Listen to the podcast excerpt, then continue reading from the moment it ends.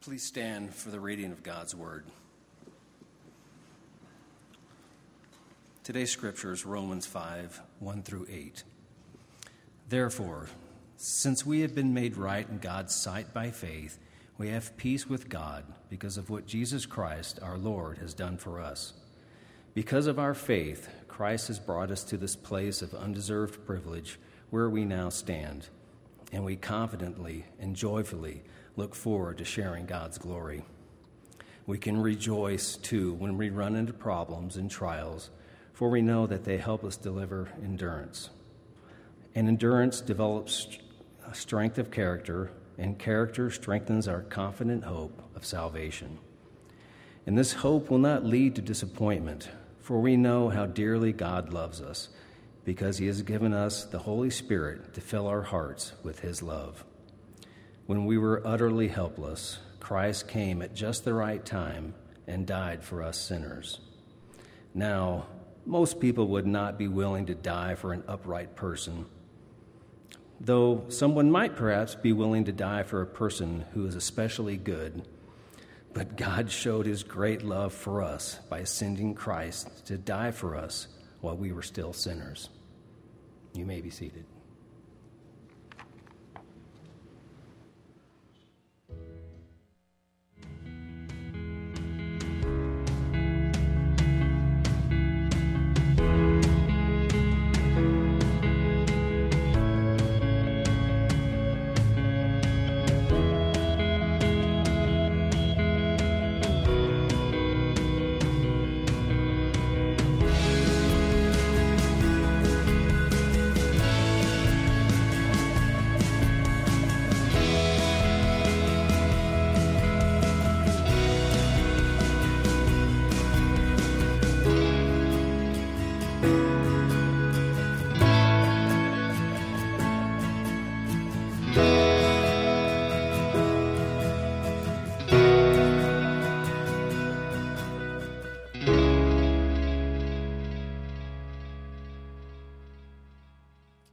West Bulls, good morning.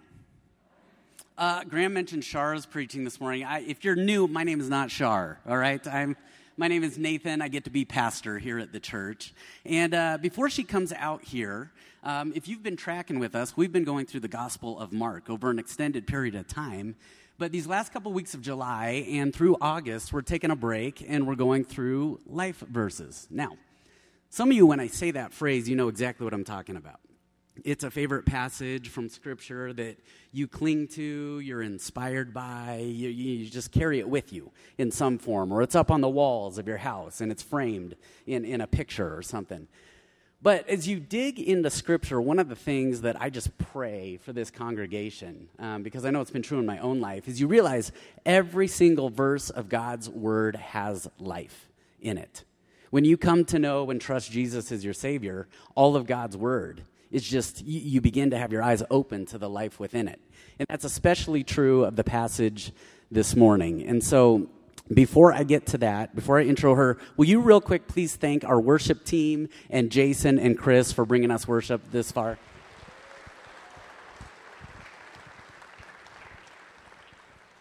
Well, many of you know Shar Kauser here on our staff at the church through uh, children's ministry. She worked with children's ministry for years here at the church. And over the last couple years, uh, especially through the pandemic and all our nation has been through and our world has been through, we've seen how important it is to bolster and make more robust our care ministries. And Shar actually transitioned over to overseeing our care ministries here at the church.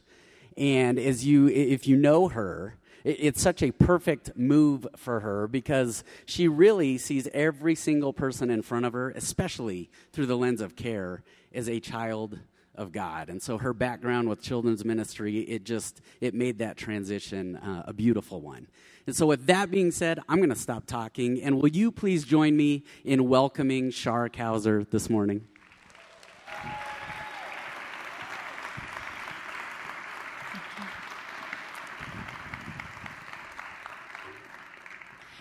No turning back now. Thank you, Nathan. Thank you. Uh, good morning, church. Like Nathan said, I am Shar Kauser, and I am the director of care and family ministries here at the church. Last week, Nathan shared a, a, a quote from J.C. Ryle A holy believer is a walking sermon. He shared this as he reminded us that God doesn't just share messages he shapes messengers. Amen, brother. what a perfect segue for those of us who will be sharing our life verses, our testimonies with you over the next few weeks. I do consider it truly a great privilege and honor to be with you this morning, sharing with you what God has done in my life. For I do believe that God has given me a message to share my testimony, His story, a story of redemption and transformation that only God can write, and He is still writing. Lord, through your Holy Spirit, would you please speak your message through me today, your story, as you have called me to be your messenger. So, before I jump into my life verse, I'd like to talk about expectations just a little bit, different types of expectations. Now, there's reasonable expectations when we can confidently count on a certain outcome. For instance, we can confidently expect the sun to set and rise. I can expect with great confidence that if I don't put sunscreen on and I go spend the day in the sun, I'm going to get a sunburn. On Father's Day, the church confidently expected the people to come when we put bacon and donuts in the foyer. That was a great, reasonable expectation, was it not? Then there's also unmet expectations when our, the desired outcome just doesn't happen. And those can definitely lead to disappointment and maybe even resentment. Then there's the unexpected, when an outcome surprises us, right? And these can be pleasant, these can be great. Unexpected blessings are awesome, but they can also be challenging. When I read what to expect when you're expecting, when I was pregnant with my daughter, I don't remember it telling me how to manage a baby with colic who was going to cry for 14 to 16 hours a day inconsolably. Yeah, I don't remember that. That was that was unexpected. And then of course there's horrific unexpected outcomes. A loss, a sudden loss of a loved one, a cancer diagnosis.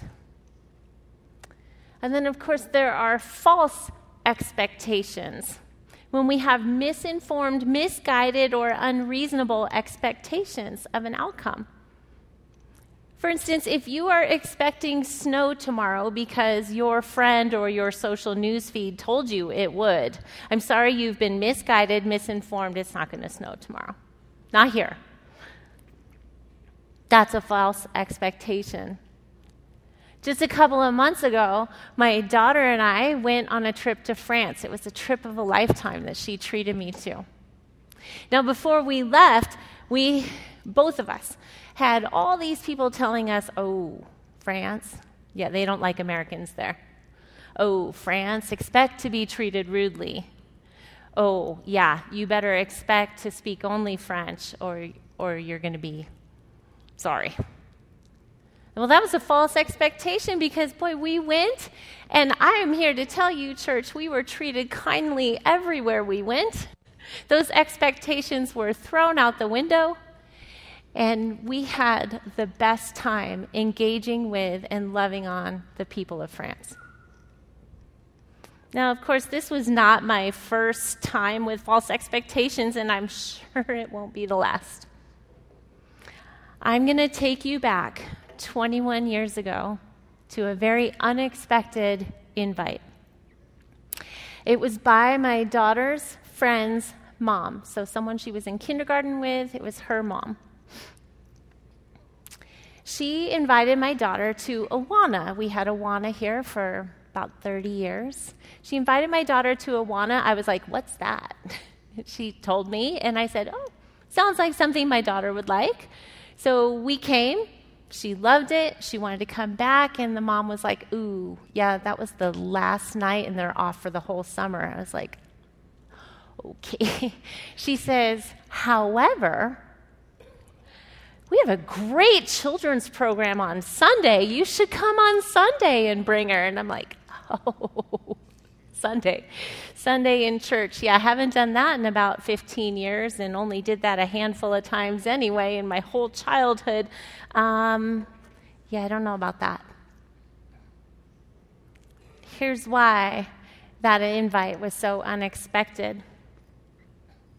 Not only had it been a long time since I had been in church, but I was a broken, divorced single mom. I dressed less than modestly. I used lots of words you can't say in church, and often I smelled like a bar. Sounds like just the kind of person you want to invite to church, right? I've even asked myself quite often would I have invited me? I've wrestled with that over the years. I agreed to come, but here's where the false expectations came in. I walked in expecting this. I walked in expecting everyone to have their act together. Is that all of you? Do you have all do you all have your act together? I expected everyone to be happily married. I expected everyone had grown up in church. I expected that no one has problems. If they knew me, I'd be judged. I'd be unwelcome. The list goes on and on. Basically, I, I expected church to be good for my daughter, but not for me. So we came. She loved it.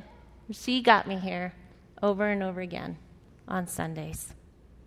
Please tell me I'm not alone in having an experience like this. Have you ever had false expectations about something only to find out that you had it all wrong? Have you been there? Maybe that's you today. I'd like to think that God put at least one person in these seats that represents the me of 20 years ago who needs to hear this message today. Lord, let it be so. Maybe, maybe you have someone that you'd like to invite to church, but your expectations are that they will say no. What if you're wrong? What if that mom had not invited me? Which brings me to my life verse and how that single unexpected invite changed me and the legacy of my family forever. My life verse is Romans 5 8. And I learned it in Awana with my daughter. This was not a sermon that I heard this in. This was not an, an adult Bible school or Bible class that I heard this in. This was in Awana as she was in her handbook having to memorize this scripture. And by golly i was going to make sure she she was ready for awana that night. And so i was helping her and god met me right where i was at. So when we go back to the last verse that chris read romans 5 8 and you'll see up here I have the NIV version because this is how I learned it first. And so I know many of you have either grown up in Awana or been part of Awana. So if you know this, will you say it with me? But God demonstrates his love for us in this. While we were still sinners, Christ died for us. Thank you for indulging me with that. God went straight to the heart for me with this. His message was loud and clear. Yes, my unconditional love, my grace, my forgiveness, it's for you. And no, you don't have to have your act together before you can have that. Here, I was expecting God's re- rejection through his people, through this place, but instead, I found his redemption. I had been conditioned to believe that I had to earn love, that I had to be good enough, that I had to deserve it. This changed everything. I had gotten it all wrong because Jesus had already made it all right. Now, I feel like I could spend the whole morning just talking about this one verse, um, but first I'd get in trouble. But also, there's more. There's more. Did you notice that this verse starts with two really important words? But God. That's our clue. That's our clue to look closely at what comes before. So that's what we're going to do this morning. As we go back to the beginning of chapter 5, we'll see that Paul opens chapter 5 by reminding us of three things who we are, what we have, and what he did. Let me read verse 1a for you. It's up here on the screen. Therefore, since we have been made right in God's sight by faith, it's a short little sentence that packs a punch. He starts with, therefore, since. Now, before we dive into this, this is main point number one on your scripture notes sheet if you want to if you have that in front of you under who we are we are made right we are made right all right so back to the verse 1a Therefore, since that tells us he Paul has already had a lot to say by the time we got here. In the previous chapters, Paul has already made the argument that we are all sinners in need of a Savior, that no one is righteous, not even one, that we are saved by God's free gift of grace, through Christ who paid the price for our sins in full once and for all. Here in 5:1a he sums it all up in one sentence. Therefore since we have been made right, righteous, justified, redeemed, no longer separated from God. In God's sight, how he sees us. He sees us washed clean without stain or blemish, no longer covered in sin. By faith, believing that Jesus is who he says he is and did what he said he was going to do. This is our identity in Christ. This is who we are. Now, this is not how I saw myself when I first came walking in. Certainly not for those first couple of years. Made right in God's sight by faith. The first day I walked in, I would not have been ready for this. I would have tuned out right here. Because this is how I saw myself. Now, I did see myself as a good mom. It was my favorite thing. God blessed me with only one child, but I, let me tell you, she's the best child He could have ever blessed me with. and being a mom was my favorite thing. But also, I saw myself as broken, tarnished, not good enough, unworthy. I've often said, I was the wretch the song talks about. If you don't know the song I'm talking about, it's Amazing Grace that saved a wretch like me. Yeah, that was me. While I was feeling unworthy, God was telling me through His Word and through His people that I was worth dying for. Now, fast forward a couple of years from when I first came. I had given my life to Christ. I had joined the choir and I had recently been baptized. And then God did the unexpected and brought me my husband, Chris. And we're about to celebrate our 18th anniversary.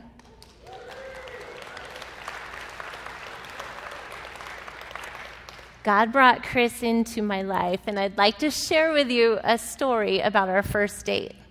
Well, it wasn't really like an official first date. It was more like a, hey, choir rehearsal's over. You want to go get a bite to eat at Sweet Tomatoes? okay. and so we went and church, let me tell you, we closed down the place. I know, like slow down crazies, right? we closed down sweet tomatoes. Mm-hmm. And and it's still funny. 18 plus years. and as the vacuumings are running and they are waiting for us to leave, the conversation is leading towards the will there be another date? And I looked across the table and I said to Chris, I was like, sorry. I, I said, Are you sure you want to do this? I mean, I, I have all this history. I'm this broken single mom. Like, I'm about to go bankrupt. I mean, I'm a mess. And he looked across the table back at me and he said, Shar, we all have stories. And he proceeded to share with me his testimony. And he knocked down all those expectations, those false expectations that I had. And as he shared his testimony and he looked across the table at me, he saw me through God's eyes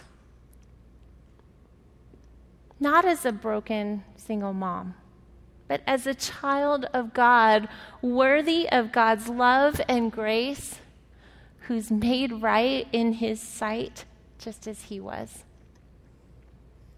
Don't we all need to be reminded of this sometimes?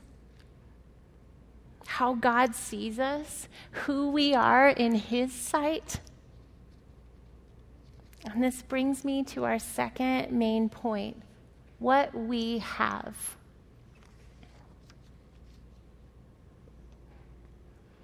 This is verses, the rest of verses 1 through 2.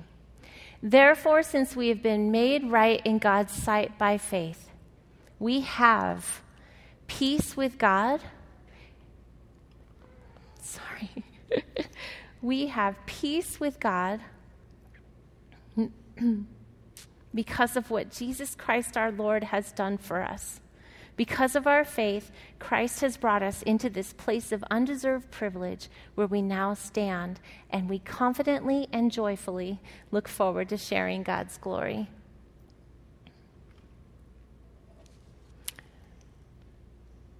Friends, what we have is restored relationship. What we have as Christ redeemed is restored relationship with God. And with that comes these eternal gifts that Paul talks about in this passage. We have peace with God because of what Jesus has done. We have a restored relationship. We are no longer separated. And we have a place of undeserved privilege. Can we just soak that in for a second? A place of undeserved privilege where we now stand. We could be standing in a lot of other things standing in the muck, standing in the miry clay, standing in a mess. This is standing in a place of undeserved privilege, access to His grace. We can't lose it or have it taken away. This is not temporary, it is forever. And we have the gift of sharing in God's glory confidently and joyfully, looking forward to eternity with Him. I feel like we could stop and say amen and close here, but there's more. There's more that we have. These are the eternal gifts we have, but we also we also have hope in the hurting. This is point number 2B on your, on your notes here. We also have hope in the hurting. And with this, we are given a set of power tools. This is the part where I look around the room and I see heads go up more. Power tools, yes, I said it. Do I have your interest now?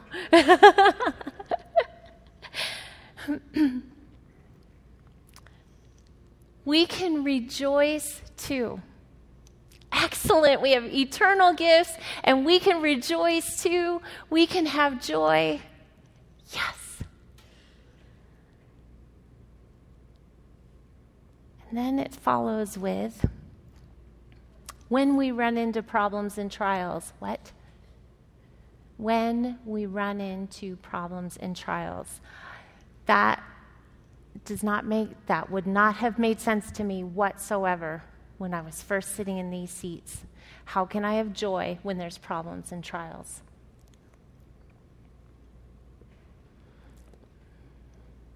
Let's see what Paul says at the end of verse 3 how we do this.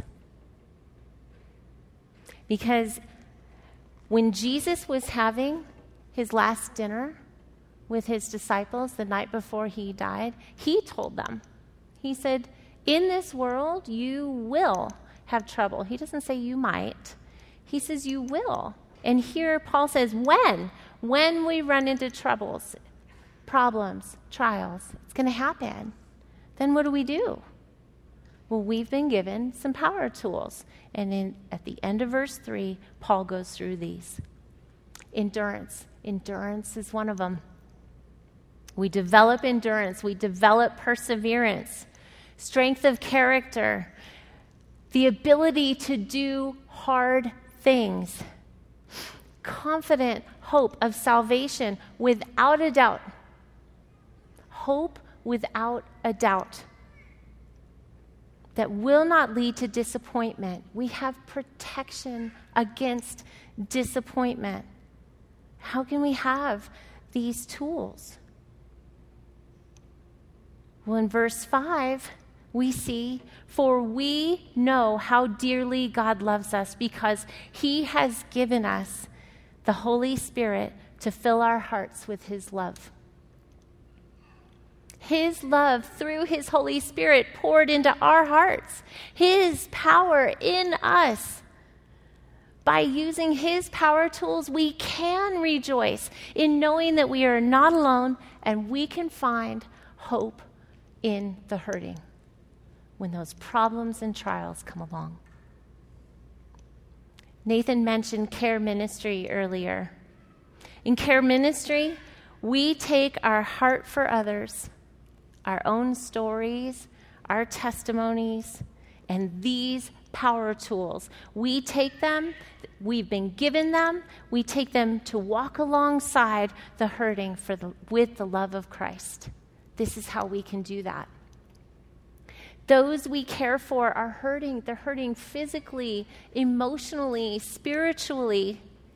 Many are struggling to expect and believe that the promise of peace and hope can come. That they can have the strength the, to endure the hardship, to persevere the hardship. That they won't be alone, and that they can receive God's unconditional love, His free gift of grace, and eternal life with Him through Jesus, just like I was when I walked through those doors all those years ago. Just listen to the mission name, the mission statements of some of our care ministries. Grief share is the journey from mourning to hope. uh, excuse me, to joy. The journey from mourning to joy. Divorce care, finding hope and healing. Single and parenting, this is hard work with real hope. Stephen Ministry, offering one on one, distinctively Christian care to the hurting. And Cancer Care Ministry, our newest ministry that's getting ready to launch in the fall, our journey of hope. Please stay tuned for more details on that coming soon in the next month. All right, so we've talked about who we are, what we have, and now we're at what he did, the third main point. Looking at verse 6 first. When we were utterly helpless, Christ came at just the right time and died for us sinners. This says it all. We were powerless. We couldn't get ready. We couldn't fix it. That's the utterly helpless. But Christ came at just the right time and laid down his life for us. And this is number three on your sheets. Main point number three. What he did, he laid down his life. Now let's look at verses 7 and 8 as well.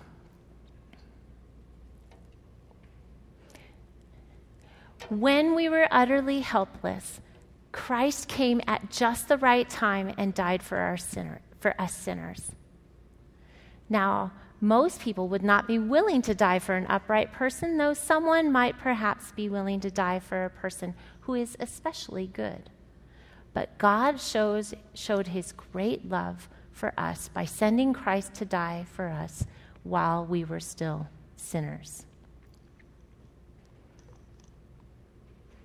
Now, verse 6 sums it all up, but then Paul gets to 7, and it's like he's thinking out loud here, trying to get us to kind of think about what he just said.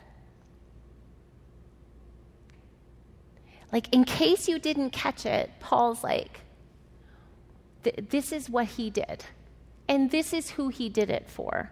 Let's look at that again and let's think about how amazing that is, what a gift that is, how unexpected that is. So we, we see in verse 6 that he died at just the right time for sinners. And some translations actually say for the ungodly. And then he follows with most people would not die for the righteous. Someone might, perhaps, die for someone who's an especially good person. Most people would not. Someone might perhaps. But God. But God. And Paul repeats what he did again and who he did it for, and that it was done out of the greatest act of love ever. Which brings us to our final point and main idea at the bottom of your notes. Although we went wrong, he made us right although we went wrong, He made us right. Church, I needed to hear this all those years ago. When I was expecting rejection, I found redemption. When I was expecting exclusion, I was included. When I expected judgment, I was accepted. And when I was expecting to forever carry my guilt and shame, I found the one, the one who's already carried it for me Christ on a cross. What are your expectations of him? If you are where I was, I want to urge you. I want to urge you to talk to someone, to, if not today, soon. Or come talk to me. He'll change your life. He changed mine forever. Friends, what will you do with what He's done? Who will go? Who will you find to care for and use your power tools with? And will you help them find theirs? As the band makes their way back up, I'll end with a couple of last thoughts. If you'd like to hear more about my story, please let's have coffee. I would love to share it. I could have stood up here for, well, all day. God is so good, and He continues to write this story in me. His story. If you'd like to know more about Care Ministries, please find me in the foyer or you can email me at care at westbowles.com. And if you'd like someone to talk with or pray with today, we have our Stephen ministers available. They'll be in the back, maybe on the sides, in the foyer. Most of them have blue name tags. If you need help finding one, I will help you find one. They would love to talk with you, pray with you, give you a hug if you need one. And before I pray to close this out, I'd love it if you'd stick around for this last song that I asked my hubby to sing. It truly speaks to the heart of what I've shared with you today. Let's pray. Heavenly Father, oh God, you are so good and you continue to write my story, our stories. Lord, thank you for all that you give us as your children. Thank you for who you say we are. Thank you for what you give us. And thank you for what Jesus did. God, would we just go into the rest of our day just thinking about how you love us. You love us so much that you would send your only son to die for us. You didn't wait till we had our act together. You didn't wait till we made ourselves right. You made it right by what he did for us. We love you, and it's in Jesus' name we pray. Amen.